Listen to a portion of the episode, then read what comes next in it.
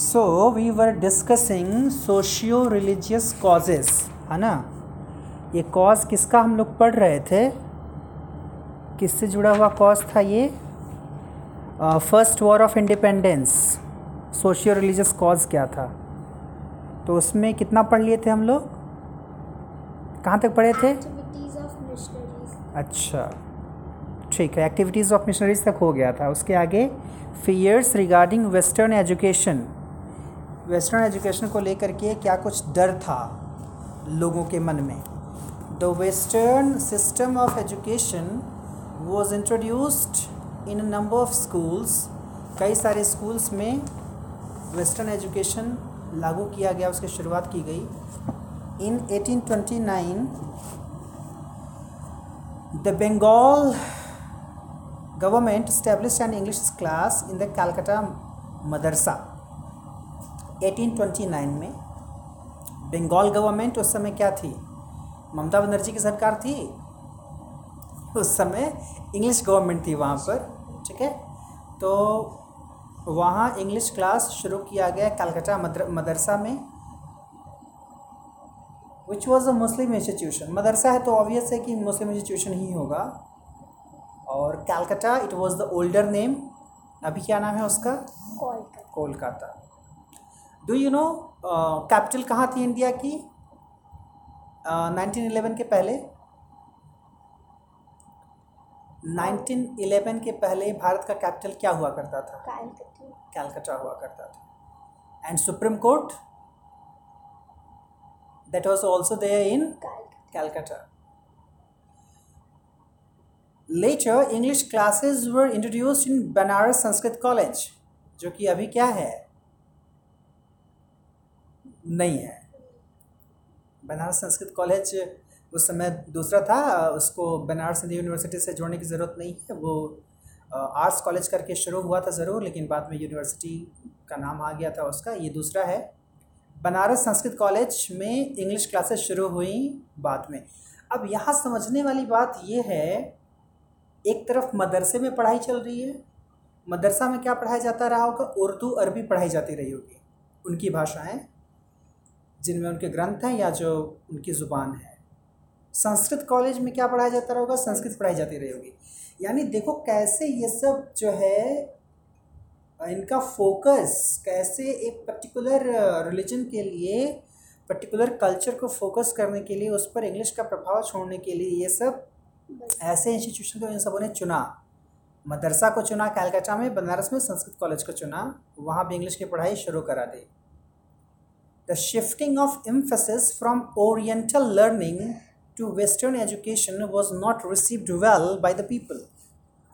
Oriental learning का मतलब जो अपनी हमारी भाषा थी उनके नज़र में, ओरिएंटल वर्ड पॉजिटिव नहीं है, यहाँ पर उसका यूज़ होना नहीं चाहिए था, लेकिन है। तो इसका मतलब ये है कि मतलब हमारी जो अपनी लैंग्वेज थी, हमारी जो हमारा जो अपना लिटरेचर था, उन चीज़ों को छोड़ करके वेस्टर्न एजुकेशन जब यहाँ पर अप्लाई किया गया तो लोग उसको बहुत अच्छे से लोगों ने नहीं लिया। They they were not happy with it, specially the pandits and the मौलवीज। They saw in it an attempt to discourage traditional Islamic and Hindu studies. खास करके पंडित जी लोग जो संस्कृत कॉलेज में पढ़ाते थे और मौलवीज लोग जो कि मदरसे में पढ़ाते थे, इनको लग रहा था कि सीधे सीधे इनके धर्म पर, इनके कल्चर पर अटैक हो रहा है इंग्लिश एजुकेशन को इंट्रोड्यूस करके। People started suspecting that the aim of western education was not to promote literature and science but to encourage their children to become Christians, है ना। बताया था मैंने पहले भी तुमको, कैसे तुम लोग सेलिब्रेट करते हो क्रिश्चियन के क्रिश्चियंस के फेस्टिवल्स को। तो इस बात का लोगों को डर था कि ये लोग लिटरेचर और साइंस नहीं इंट्रोड्यूस करना चाह रहे हैं, बल्कि वो चाहते हैं कि इसी तरह से जो हिंदू और मुस्लिम के बच्चे हैं उनको क्रिश्चियंस बना दिया जाए, ठीक है। ये एक पॉइंट था, तो ये एक डर था। तो ऑब्वियस है, मतलब अंग्रेज़ों को लेकर के डर में ये एक पॉइंट और ऐड हो गया। उसके अलावा taxing religious places, religious sentiments of the Indians were hurt by the official policy of taxing lands belonging to temples and mosques. अब जो ज़मीन जिस पर मस्जिद बनी थी, जिस पर मंदिर बना था, उससे जुड़ी जो ज़मीन थी उस पर भी इन सबों ने टैक्स लगा दिया। तो भाई मस्जिद की ज़मीन के लिए मुसलमान बौखला गए और मंदिर के ज़मीनों के लिए हिंदू बौखला गए। उनको बुरा लगा कि उनकी ज़मीन से टैक्स क्यों लिया जा रहा है, तो उनके जो रिलीजियस सेंटिमेंट्स थे उस पर असर पड़ा। Such lands had been exempted from taxation by previous Indian rulers. क्यों? क्योंकि पहले उन ज़मीनों पर टैक्स नहीं लगता था। जो इंडियन रूलर्स थे वो टैक्स नहीं लगाते थे, और अचानक से जब कुछ ऐसा करना पड़े जो कि नहीं किया जाता है तो लोगों को बुरा लगता है। The families dependent on the land, these lands began to propagate that the British were trying to undermine the religion of India. तो इसलिए इनसे जुड़े हुए जो परिवार थे, जिनका खान खर्चा चलता था उससे, उस मंदिर और मस्जिद से फोकट का काम हो जाता था सारा। अब अब पैसा देना पड़ रहा है, तो उन्होंने प्रचार करना शुरू कर दिया कि ये सब हमारे धर्म को उखाड़ने आए हैं। I am quite uncomfortable with this. फिर अगला पॉइंट है लॉ ऑफ प्रॉपर्टी। प्रॉपर्टी से जुड़ा जुड़ी कौन जुड़ा क्या लॉ था? The religious disabilities act of eighteen fifty. क्या है? Religious disabilities act eighteen fifty में इंट्रोड्यूस हुआ, जिसने हिंदू लॉ ऑफ प्रॉपर्टी को चेंज कर दिया। It enabled a convert from Hinduism to other religions to inherit the property of his father.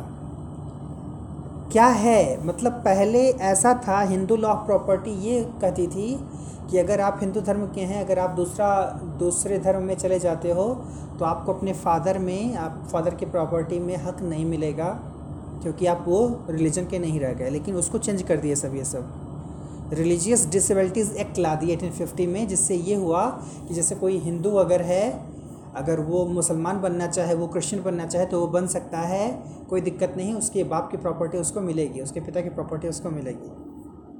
तो इससे क्या कि मतलब वो ईज़िली कन्वर्ट करवा सकें। कोई ये ना कहे कि कन्वर्ट कर देने पर ये नुकसान हो जाएगा तो क्या होगा। ठीक है, that's why The Hindus regarded this as an incentive to give up one's religious faith. तो Hindus को लगा, उस समय जो हिंदू थे उनको लगा कि religious faith पर उनके अटैक हो रहा है, आ, ये चीज़ सही नहीं है, उनके धर्म के साथ खिलवाड़ हो रहा है। अच्छा देखो, religious sentiments कितना ज़्यादा वर्क करते हैं। इवन आज के इंडिया को भी देखो ना, कैसे religion religion छाया हुआ है पॉलिटिक्स में बहुत ज़्यादा। और लोग, कुछ लोग विक्टिम कार्ड खेलते भी हैं रिलीजन को लेकर के, कि हम ये हैं इसलिए हमारे साथ ऐसा हो रहा है, हम क्या कर रहे हैं इसे नहीं मतलब है। What they are doing, they are not accepting it, बस है कि नहीं हम ऐसे हैं इसलिए हमारे साथ ऐसा हो रहा है। तो बहुत सारी चीज़ें हैं, पॉजिटिव नेगेटिव दोनों एस्पेक्ट्स होते हैं। तो ये तो रहे socio religious causes. Now move to economic causes. ये क्या थे? The most important reason for the popular discontent was the economic exploitation by the British. कह रहा है सबसे महत्वपूर्ण रीज़न क्या था जो डिसकंटेंट लोगों का था? लोग असंतुष्ट थे। The economic exploitation took the following forms. क्या था उसका? uh, क्या कुछ चीज़ें हुई uh, जो एक इकोनॉमिक एक्सप्लॉयटेशन के अंडर में, जिसको हम पढ़ सकते हैं। कैसे रुपए पैसे के मामले में लोगों का दोहन किया गया, लोगों को परेशान किया गया, लोगों को लूटा गया। किसी को लूटने का मतलब ये नहीं होता कि बस उसके पास जो पैसा है उसको ही लूट लो। अगर किसी के इनकम का सोर्स बंद कर दो तो वो भी तो आप लूट ही रहे हो उसको। जैसे लॉकडाउन करा के कैसे लोगों को लूटा जा रहा है। The people are unable to do anything. कमाएगा नहीं आदमी तो खाएगा क्या? बट सिचुएशन ही ऐसी बनी हुई है that people are very much unable to do anything. देखो पहला है इसमें point, exploitation of economic resources. कैसे हमारे यहाँ के इकोनॉमिक रिसोर्सेस को एक्सप्लॉइट किया गया। Agricultural India was made an economic colony to serve the interests of industrial England. Agricultural India, उस समय हम लोग का ज़्यादा, हमारे यहाँ बहुत शहर ज़्यादा डेवलप नहीं थे, तो जो एग्रीकल्चरल इंडिया था हमारा, जहाँ खेती होती थी काफ़ी ज़्यादा, इसको एक इकोनॉमिक कॉलोनी बना दिया गया इंग्लैंड के भले के लिए, इंग्लैंड की इंडस्ट्री को बढ़ाने के लिए। India was forced to export at cheaper rates raw materials like raw cotton and raw silk that the British industries needed urgently. देख रही हो क्या हुआ, चीपर रेट पर और कम पैसों में कहा गया हिंदुस्तान वालों से कि तुम कॉटन दो हमको पैदा करके। कॉटन को हिंदी में कपास बोलते हैं, जिससे रुई या सूती कपड़े बनते हैं। तो रॉ कॉटन रॉ सिल्क जो है लेते थे अंग्रेज अपने इंडस्ट्रीज़ के लिए, मतलब यहाँ से रॉ मटेरियल ले जाते थे, वहाँ जा कर के उससे नहीं, वहाँ जा कर के पहले उसका प्रोडक्शन करते थे, फिर यहीं पर आकर के महंगे दामों में बेचते थे। Plantation products like indigo and tea, और प्लांटेशन प्रोडक्ट में बात करें तो इंडिगो यानी नील, जिसका टेक्सटाइल इंडस्ट्री में बहुत यूज़ था, और चाय and food grains which were in short supply in Britain. तो इन चीज़ों की जो ज़रूरत थी उनको, तो क्या क्या पॉइंट्स हो गए, raw cotton raw silk indigo tea food grains, ठीक है। जिनकी कमी थी उनके यहाँ, वो यहाँ से ले जाते थे। उन्होंने हमें क्या बना रखा था, एग्रीकल्चरल इंडिया को इकोनॉमिक कॉलोनी बना रखी थी। कॉलोनी यू अंडरस्टैंड, उपनिवेश बनाना मतलब अपने अंडर में कर लेना। किसी पर्टिकुलर कंट्री की सॉवरेंटी जब ख़त्म कर दी जाती है, मतलब वो अपना मालिक खुद नहीं रह जाता, उसका फेट दूसरा कोई डिसाइड करे, तो वो कॉलोनी बन जाता है। अच्छा, तुमको ये जान करके आश्चर्य होगा, आज जिस तरह से हम लोग इंग्लिश पढ़ करके, इंग्लिश बोल करके बहुत अपने आप को टैलेंटेड समझते हैं, लगता है कि इंग्लिश आ रही है तो बहुत कुछ आ रहा है, वी कैन डू एनीथिंग, जो गर्व महसूस करते हैं हम लोग, जितनी ज़रूरत हमको लगती है इंग्लिश की। अगर हम फ्रेंच कॉलोनी रहे होते तो उतने ही गर्व से आज हम फ्रेंच फ्रेंच पढ़ रहे होते। तो इंग्लिश को पढ़ना जानना एक उपलब्धि है कि आज के मार्केट की डिमांड है इंग्लिश, लेकिन ये उतने भी गर्व की बात नहीं है जितना कि हम समझ लेते हैं। क्योंकि ऐसा करके हम उसी कॉलोनियलिज्म को अपने वेन में अलाउ कर रहे हैं, वो बह रहा है हमारे नसों में। India was made to accept ready-made British goods either duty-free or at nominal duty rates. और वही रेडीमेड सामान लाते थे ब्रिटेन वाले, इंडिया में बेचते थे। ले आने में ऐसा कुछ नहीं था कि कुछ देना पड़ता था यहाँ के शासकों को, उन सबों को। ज़्यादातर वो ड्यूटी फ्री होता था या नॉमिनल ड्यूटी रेट, बहुत कम उनको देना पड़ता था। While Indian products were subjected to high import duties in England. इसके उल्टे क्या होता था, यहाँ की कोई चीज़ भेजी जाती थी इंग्लैंड में तो यहाँ वालों से ज़्यादा ड्यूटीज़ ली जाती थी। ड्यूटी यू अंडरस्टैंड, सीमा शुल्क बोलते हैं। एक कंट्री से चीज़ दूसरे देश में जाए तो उसमें कस्टम ड्यूटी लगती है। The Indian handmade goods were unable to compete with the cheaper machine-made British products. देखो कैसे ला करके हमारे यहाँ की चीज़ों से ही कंपैरिजन करा करके हम ही को पछाड़ दिया। उन सबों ने ले गए यहीं से रॉ मटेरियल, उससे जो है मैन्युफैक्चरिंग करके प्रोडक्ट लेकर के चले आए और यहाँ के मार्केट में उतार दिया। यहाँ के मार्केट की जो चीज़ें थी जो हाथों से बनी थी, महंगी होती थी, ऑब्वियस है, मेहनत ज़्यादा लगती थी उसमें, वो सब फैक्ट्री में बनवा करके लाते थे ज़्यादा, और वो इनसे कम में भी बेचते थे तो भी बहुत फ़ायदा कमाते थे। This ruined the Indian industry. इससे क्या हुआ, भारत की इंडस्ट्री बर्बाद हो गई।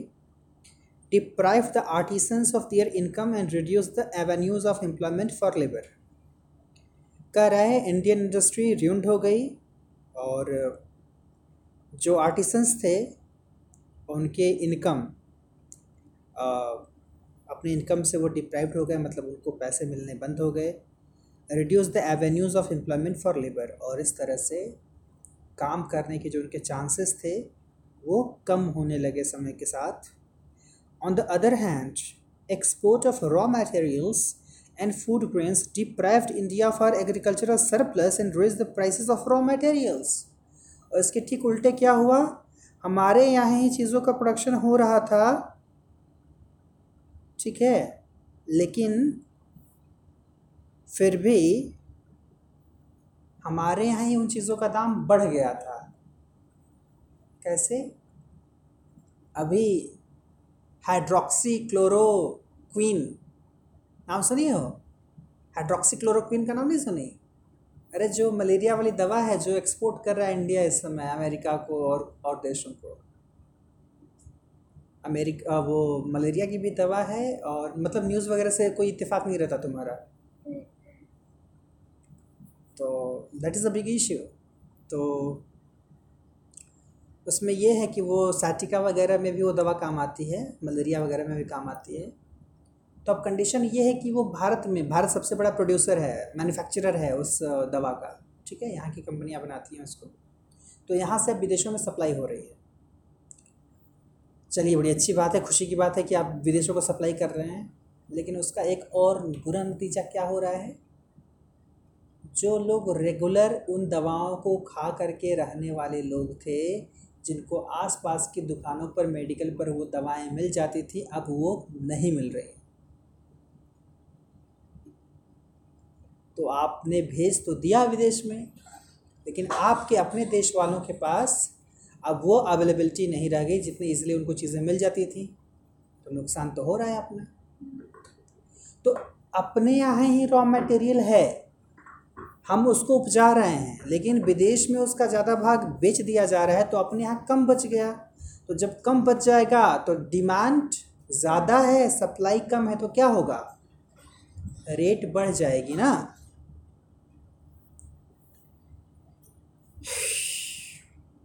Thus, the change in the nature of India's trade became an instrument for exploiting India's resources।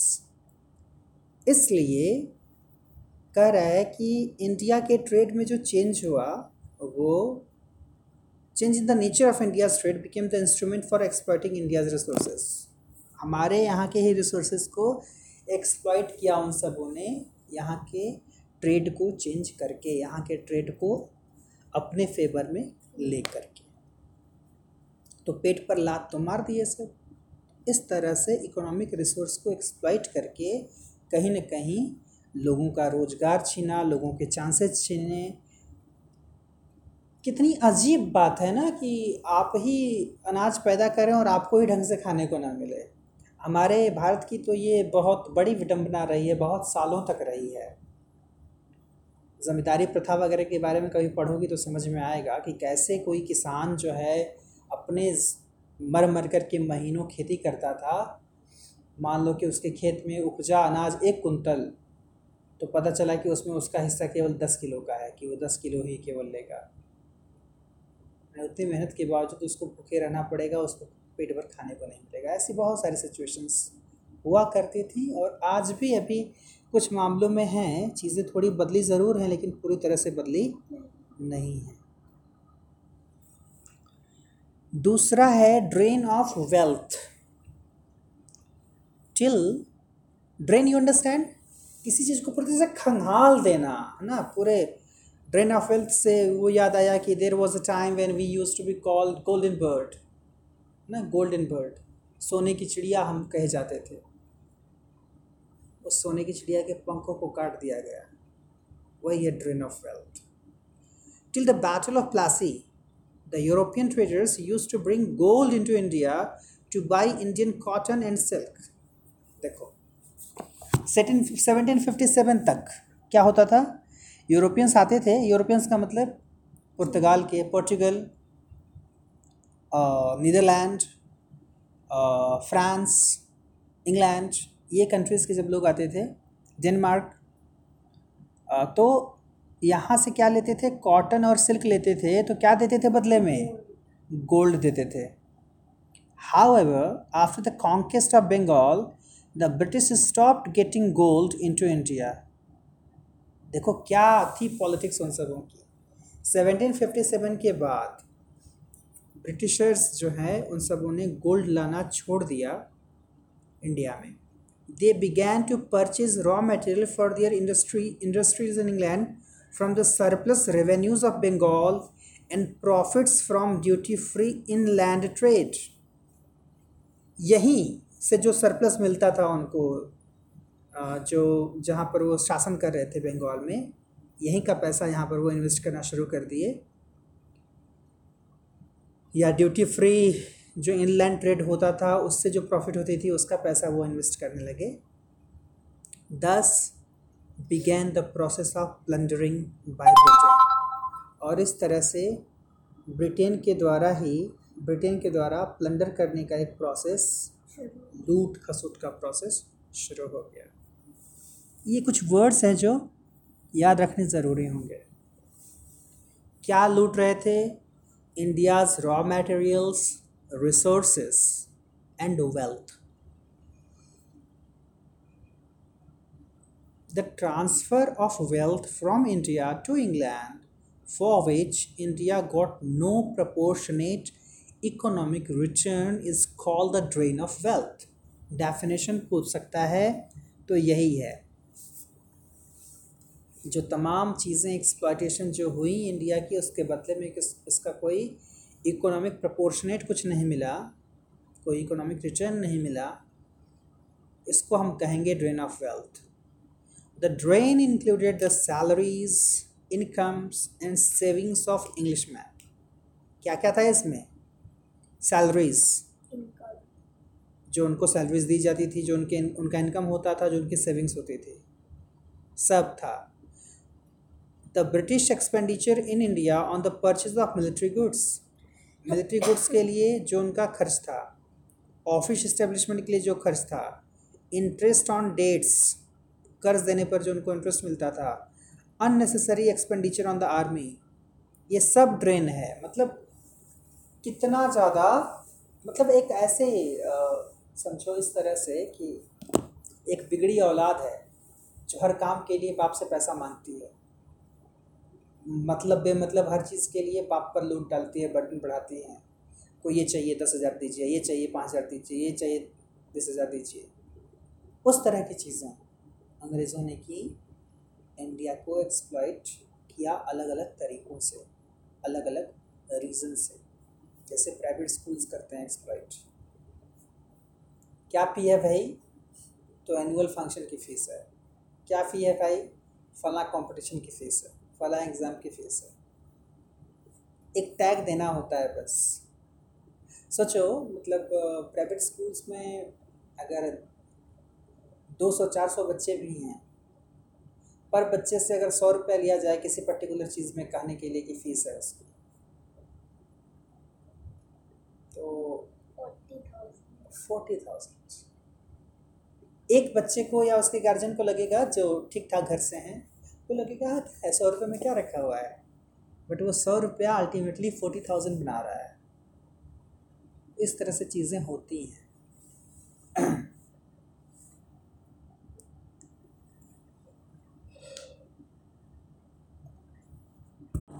Next point है तुम्हारा decay of cottage industries and handicrafts. कुटीर उद्योग बोलते हैं कॉटेज इंडस्ट्री, हैंडीक्राफ्ट यानी हस्तशिल्प, यानी छोटे छोटे जो धंधे थे, हाथों से बनने वाली जो चीज़ें थी, सब ख़त्म हो गई। Heavy duties on Indian silk and cotton textiles in Britain destroyed Indian industries. कह रहा है कि इंडियन सिल्क पर और कॉटन टेक्सटाइल पर जो हैवी ड्यूटी लगती थी ब्रिटेन में भेजने में, इससे हमारी इंडियन इंडस्ट्री जो है वो तबाह हो गई। और the other hand British goods were imported into India at a nominal duty, जबकि उनके यहाँ से जो सामान आता था उस पर नॉमिनल ड्यूटी लगती थी। By the middle of the nineteenth century, export of cotton and silkwood from India practically ceased. Middle of nineteenth century का मतलब eighteen fifty के आसपास, हमारे यहाँ से जो कॉटन सिल्क भेजा जाता था बंद हो गया। The art of spinning and weaving which for ages had given employment to thousands of artisans became extinct। यानी वो आर्ट जिससे हज़ारों हज़ार लोगों को एम्प्लॉयमेंट मिलती थी वो लगभग ख़त्म हो गए। The misery of the artisans was further compounded by the disappearance of their traditional patrons and buyers। The princes, chieftains and zamindars। और तो और अपने यहाँ के जो उनके पैटर्न थे जो उनको सपोर्ट किया करते थे, जो सामान उनका ख़रीदा करते थे, वो भी चाहे वो राजकुमार हो, राजा लोग हों, मुखिया लोग हों, ज़मींदार हों, उन सबों ने भी ख़रीदना बंद कर दिया था। क्यों बंद कर दिया था? अब भाई राजा साहब हैं, ज़मींदार साहब हैं, तो उनको विदेश की चीज़ अगर मिल जा रही है कम में तो वो उसको न पहनेंगे। कोई आम आदमी है जिसको आ, अब किसी को बाटा का जूता या चप्पल मिलेगा पहनने के लिए तो वो आ, कोई सिंपल लोकल प्रोडक्शन का क्यों लेगा? वो उसको तो चाहिए ना कि उसको स्टैंडर्ड चीज़ें चाहिए, उसको जो है आ, जो जैसे एक वन ह्यूसन का नाम सुनी हो? क्या है? कपड़े का है। अब उस उस कपड़े की कंपनी से अगर कपड़ा मिलेगा किसी को तो यहाँ पर आसपास में बनने वाली किसी फैक्ट्री में वो क्यों लेगा, है ना? तो इस तरह से इन लोगों ने जो है बिल देना और सपोर्ट करना बंद कर दिया था। इवन इससे मुझे एक कहानी याद आती है, सुना देते हैं थोड़ा सा, हो सकता है कि मूड चेंज भी हो जाएगा सुनने के बाद। कैसे राजा लोग पहले चीज़ों को ख़रीद लिया करते थे, कोई बेरोज़गार नहीं होता था, किसी के पास जो कुछ चीज़ थी तो उससे उसका काम चल जाता था। तो इसमें कहानी मैं तुमको बता रहा हूँ। संस्कृत में एक कवि हुए हैं भारवी, नाम सुनी हो? कार मेले वाला तुमको ये सब कहाँ सुनाएंगे कभी। भारवी नाम के एक कवि हुए हैं। By nature he was a poet, विद्वान आदमी। होता ये था कि लोग बड़ी प्रशंसा करते थे उनकी, प्रसिद्धि, उनका फेम पूरा फैलता गया। लेकिन एक आदमी था जो संतुष्ट नहीं था। कौन था वो आदमी? उनके अपने पिता। भारवी को बड़ा गुस्सा आया, मतलब इस इंसान को क्या बैर है हमसे, हम ये कभी प्रशंसा क्यों नहीं करता, कभी अप्रिशिएट क्यों नहीं करता। लगा कि यही एक आदमी है जो अगर इस धरती पर न रहे तो मेरे सारे जितने लोग रहेंगे प्रशंसा करने वाले लोग ही रहेंगे। सो so, भारवी डिसाइडेड कि आज ख़त्म कर देंगे इनको। किसको? अपने पिता को। संयोग ऐसा, पूर्णिमा की रात थी, रात में बैठ करके उनके पिता माँ से बात कर रहे थे। बोले वो देखो चंद्रमा दिख रहा है ना, कितना खूबसूरत है, पूरी दुनिया देख रही है उसको। मैं चाहता हूँ मेरे बेटे को भी ऐसे ही अप्रिशिएशन मिले पूरी दुनिया की, जैसे चंद्रमा का प्रकाश फैला हुआ है चारों तरफ, ऐसे ही मेरे बेटे के कीर्ति का, उसके फेम का प्रकाश फैले चारों तरफ। भारवी सुने तो सन्न रह गए, ये क्या हो रहा है। तो उनकी माँ बोली उनके पिता से कि तो क्यों दूसरों के सामने हमेशा उसको बोलते रहते हो, कभी अप्रिशिएट नहीं करते हो। बोले नहीं समझती हो, बाप को नहीं करना चाहिए कभी, बाप को बेटे की प्रशंसा कभी नहीं करनी चाहिए। भारवी को यह बात समझने में देर हो गई थी, हालांकि हाथ नहीं उठाए, आए थे लेकर के कि आज कर देंगे पूरा। हाथ से हथियार छूटा नीचे ज़मीन पर। अगले दिन बाबू से जी से मिले और बोले कि अच्छा पापा ये बताइए, कोई गलती अगर आदमी करने करना चाहे, करने वाला हो किया ना हो तो भी इसका क्या दंड है। तो उसके पापा को तो पता था नहीं कि अपनी बात कर रहा है। बोला बा, बोले बारह साल ससुराल में निवास। तैयार हुए भारवी, पत्नी को लेकर के निकल लिए ससुराल। बोले पापा उनके कहाँ जा रहे हो? बोले मुझे से गलती हुई थी, मानसिक पाप हुआ था मुझसे। तो बोले अरे और भी उपाय है? बोला ना आप कोई उपाय नहीं, हम समझ गए, हम जा रहे हैं। पत्नी को लेकर के पहुंच गए ससुराल। तो ससुराल एक ऐसी जगह होती है लड़के के लिए कि वो एक दो दिन अगर वहाँ रहे तो बहुत खातिरदारी होती है, लेकिन ससुराल वालों को ये पता चल जाए कि बारह साल के लिए रहने आए हैं तो खातिरदारी होगी नहीं होगी। तो पहले तो पहुँचे भारवी तो कभी गए नहीं, तो जब पहुँचे तो बहुत खातिरदारी हुई।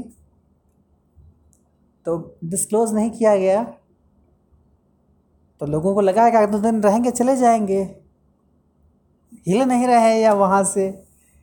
तो बाद में इन्होंने ही कहा कि ऐसा है, थोड़ा बहुत खेत वगैरह हमको दे दीजिए, हम यहीं रहेंगे, हमको बारह साल तक यहीं रहना है। लोग एकदम सिर पीट लिए कि ये क्या हो गया। अलग खेत दे दिया गया, हुआ कि चलो खेती करो। तो खेती करना शुरू किए, कुछ कमाने खाने की व्यवस्था। तो कभी आदमी बाजरा बोया गया था, एक अनाज होता है, मिलेट बोलते हैं उसको इंग्लिश में। बाजरा बोया गया, चिड़िया आकर के खा रही थी सब उसको। ये बैठे थे खेत की मेड़ पर रखवाली करने के लिए। जब चिड़िया खा रही थी सब, तो ये बड़े प्यार से देख रहे थे, इनको बड़ा आ, अच्छा लग रहा था। चिड़ियों की आवाज़, उनका बैठकर खाना, उन सबको कोई पता था कि इसको फ़र्क नहीं पड़ने वाला है। वो सब चिड़िया आकर के चुपचाप खा रही थी। पत्नी उनकी देख ली, सिर पीट लिया अपना, बोली कि बर्बाद कर देंगे सब, ये कुछ नहीं, किसी काम के नहीं है। तो बोली कि नहीं होने वाला ऐसा, इनसे कुछ नहीं होने वाला। तो वही जब पापा को मारने वाले थे, जब मारने से पहले सुन लिए थे, तो उसी समय इस चीज़ को उन्होंने एक कागज़ पर लिख दिया था। एक सेंटेंस था, सहसा विदधीत न क्रियाम। उसके आगे भी लाइन है, मुझे याद नहीं है, मतलब उसमें यह था कि बिना सोचे समझे कोई काम नहीं करना चाहिए, पहले से उस पर मनन कर लेना चाहिए, उसके बाद मतलब उसके परिणाम दुष्परिणाम सोच लेने चाहिए, उसके बाद आज जो है काम करना चाहिए, कोई भी काम। तो ये कागज़ वही लिखे थे, यही उनकी पूंजी थी, रखे थे अपने पास। तो जब पत्नी को भी समझ में आ गया कि ये खेती उतनी से होगी नहीं, तो बोली कि ऐसा है कि अब आप जाइए कहीं कमाइए, खेती हम देख लेंगे, ऐसे चलने वाला नहीं है। तो ये वही कागज़ पर जो लिखा था वो एक वाक्य, उसी को अपने पत्नी को दिए, बोले कि ये रखो, इसको बेच देना, जब बहुत ज़रूरी आ जाए, कुछ खाने पीने को ना रहे, तुम परेशान हो जाओ तो बेच देना। कागज़ का टुकड़ा। तो फिर चले गए वो दूसरी जगह। यहाँ स्थिति कुछ महीनों में ऐसी आ गई कि उसको बेचने की ज़रूरत पड़ी। तो मार्केट लगा हुआ था, सभी लोग सामान लेकर के अपना बैठे हुए थे बेचने के लिए। ये भी अपना वो कागज़ का टुकड़ा लेकर के बैठी थी बाज़ार में बेचने के लिए। जो आता था देखता था, कहता पागल है क्या है, क्या बेच रही है, किसी को समझ में नहीं आता था। तो वहाँ के राजा, वही बात कर रहे थे, वहाँ का राजा जो था उसके आ, ये टेंडेंसी थी कि मतलब वो आता था रात में एक समय के बाद, जिसका जिसका सामान नहीं बिका रहता था वो सब राजा खरीद लेता था, ताकि सबका सामान बिक जाए, सबको मिल जाए उनका काम पैसा। तो सबका तो बिक गया था, इसी का नहीं बिका था, चुपचाप बैठी थी वही कागज़ लेकर के। आया राजा, देखा क्या है, अच्छा कोटेशन है, अच्छा लग रहा है देखने में, ठीक है खरीद लेते हैं, कुछ पैसा थोड़ा बहुत दे दिया राजा ने उसका पैसा, और उसको उस कोटेशन को अपने महल में सामने लिखवा दिया, सहसा विदधित नौकरियाँ। हुआ कुछ ऐसा, कुछ दिनों के बाद राजा का जो नाई था, प्लान किए सब, उसको मिला लिए अपने में कि राजा की शेविंग करते समय धीरे से लगा देना उस तरह बढ़िया से राजा साहब को, बाकी सब हम देख लेंगे, तुमको बहुत माला माल कर देंगे। नाई तैयार हो गया, बैठा था राजा की दाढ़ी बनाने, शेविंग करने। फिर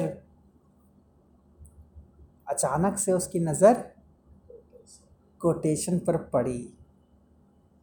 तब उसको वो सोचने लगा सोचने लगा तो सोचते सोचते उसको समझ में आया कि इन केस मैं राजा को मार दूँ, क्या गारंटी है कि मैं बच जाऊँगा, क्योंकि और जितने सैनिक हैं इनको खबर लगेगा तो पता चला मैं भी मारा गया, बचने की गुंजाइश है नहीं, बचूंगा तब न लूँगा पैसा रुपया।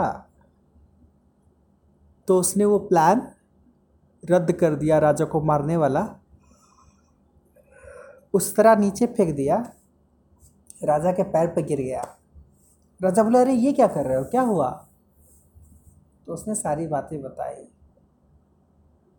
तब राजा ने उस कोटेशन को फिर से पढ़ा और तब रियलाइज़ हुआ कि उसका जो कोटेशन का जो पैसा दिए थे वो बहुत कम दिए थे, उसका तो मूल्य एक राजा की ज़िंदगी के बराबर हो गया।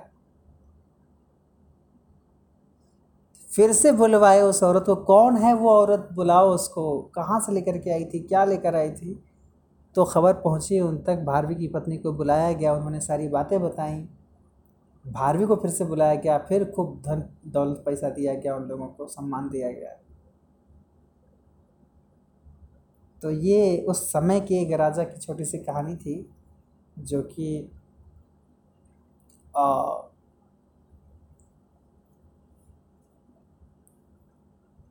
यूँ कह लो कि पता चलता है जिससे कि कैसे राजा लोग चीज़ों को ख़रीद लिया करते थे ताकि कोई भूखा न रहे। वही चीज़ तो ख़त्म हो गई थी इस समय। अगला पॉइंट है economic decline of peasantry. Peasantry you understand क्या? फार्मिंग, किसानी। पीजेंट्री में भी इकोनॉमिक डिक्लाइन हुआ। The peasants were discontent with the official land revenue policy. Land revenue policy जो थी उसको लेकर के वो असंतुष्ट थे जो किसान लोग थे। The consequent loss of their land, उनकी ज़मीन भी चली गई, उसको लेकर के भी बड़े वो खफा थे। In fact, it was the peasantry that bore the heavy burden of taxes to provide money for the trade of the company. कह रहा है किस पर ज़्यादा लोड पड़ता था? किसानों पर ही, किसानी पर ही ज़्यादा लोड पड़ता था। Heavy burden of taxes, tax का बर्डन ज़्यादा था, टैक्स ज़्यादा देना पड़ता था उनको। To provide money for the trade of the company, tax क्यों? कंपनी के ट्रेड के लिए। For the cost of administration, प्रशासन में जो खर्च होता था उसके लिए। The wars of British expansion in India, और अंग्रेज़ जो लड़ाई लड़ते थे अपने एक्सपेंशन के लिए उसका भी खर्च इन्हीं को उठाना पड़ता था।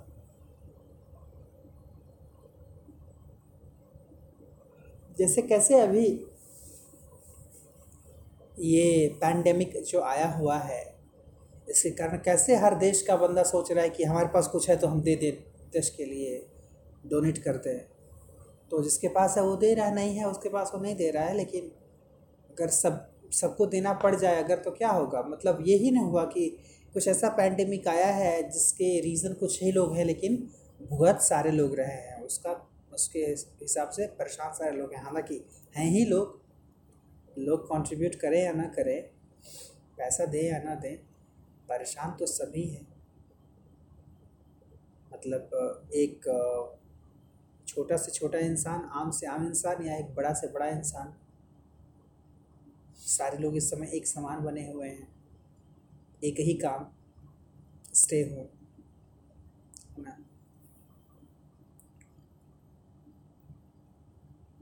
For example, in Bengal, the land revenue was double the amount collected under the Mughals. देखो ये स्थिति थी, क्या होगा? मुगल्स जितना टैक्स लेते थे उसका दूना ले रहे थे सब, ये सब अंग्रेज बंगाल में। Not even a part of this revenue was spent on the development of agriculture, और उसका कुछ हिस्सा भी एग्रीकल्चर पर वो सब खर्च नहीं करते थे, और on the welfare of the cultivator, या तो कल्टिवेटर के वेलफेयर के लिए भी खर्च नहीं करते थे। जैसे आज भी हम टैक्स देते हैं गवर्नमेंट को, तो हम एक्सपेक्ट करते हैं कि गवर्नमेंट हम सबके लिए कुछ करेगी। हम टैक्स देते हैं तो हमें, हमारी ड्यूटी है टैक्स देना, तो हमारा राइट भी है ये जानना कि गवर्नमेंट हमारे टैक्स के पैसों का क्या कर रही है, अपने मज़ा ले रही है या हमारे लिए कुछ कर रही है। तो अंग्रेजी गवर्नमेंट क्या करती थी? अपना काम करती थी। Increase in the land revenue forced many peasants into डेटनेस और इनटू सेलिंग देयर लैंड्स। और इस तरह से कह रहा है कि लैंड रेवेन्यू में जो इंक्रीज़ हुआ, कई सारे जो काम करने वाले लोग थे, कामगार थे, वो चले गए कर्जदारी में, उनको ऋण लेना पड़ा, डेट लेना पड़ा, या अपनी ज़मीन बेचनी पड़ी। The traditional zamindars were replaced by the merchants and money lenders. जो पहले जमींदार हुआ करते थे उनकी जगह पर अब मर्चेंट्स और मनी लेंडर्स आ गए, उधार में पैसा देने वाले। They pushed rents to exorbitant levels, और उस तरह से जब वो सब आए तो उन सब ने रेंट और ज़्यादा बढ़ा दिया। And evicted their tenants in the case of non payment, और जब उनके टेनेंट्स पेमेंट नहीं कर पाते थे तो उनको एक्सप्लॉइट भी किया जाता था। The economic decline of the peasants affected cultivation and led to many famines, और पीजेंट्स की इकोनॉमिक कंडीशन में जब डिक्लाइन हुआ तो ऑब्वियस है कि कल्टीवेशन पर असर पड़ा और कई तरह के अकाल पड़े। इवन बात मैं बताऊं, nineteen forty three was the year जब बंगाल में फेमाइन आई थी, अकाल पड़ा था, सूखा पड़ा था। कैन यू इमेजिन कितने लोग मरे रहे होंगे उस समय बंगाल में? एक अंदाज़ा बताओ, लाख। कितने lakh? Thirty lakh thirty lakh people were dead. Yesterday I read that in class nine's economics books book. तुम तो नाइन्थ पढ़ लियो ना? अच्छा, ये बात है। चलो, तो फिर हम आगे बात करेंगे ग्रोइंग अनएम्प्लॉयमेंट की, inhuman treatment of indigo cultivators की, पॉवर्टी एंड फेमाइंस की, डिक्लाइन ऑफ लैंडेड एरिस्टोक्रेसी की।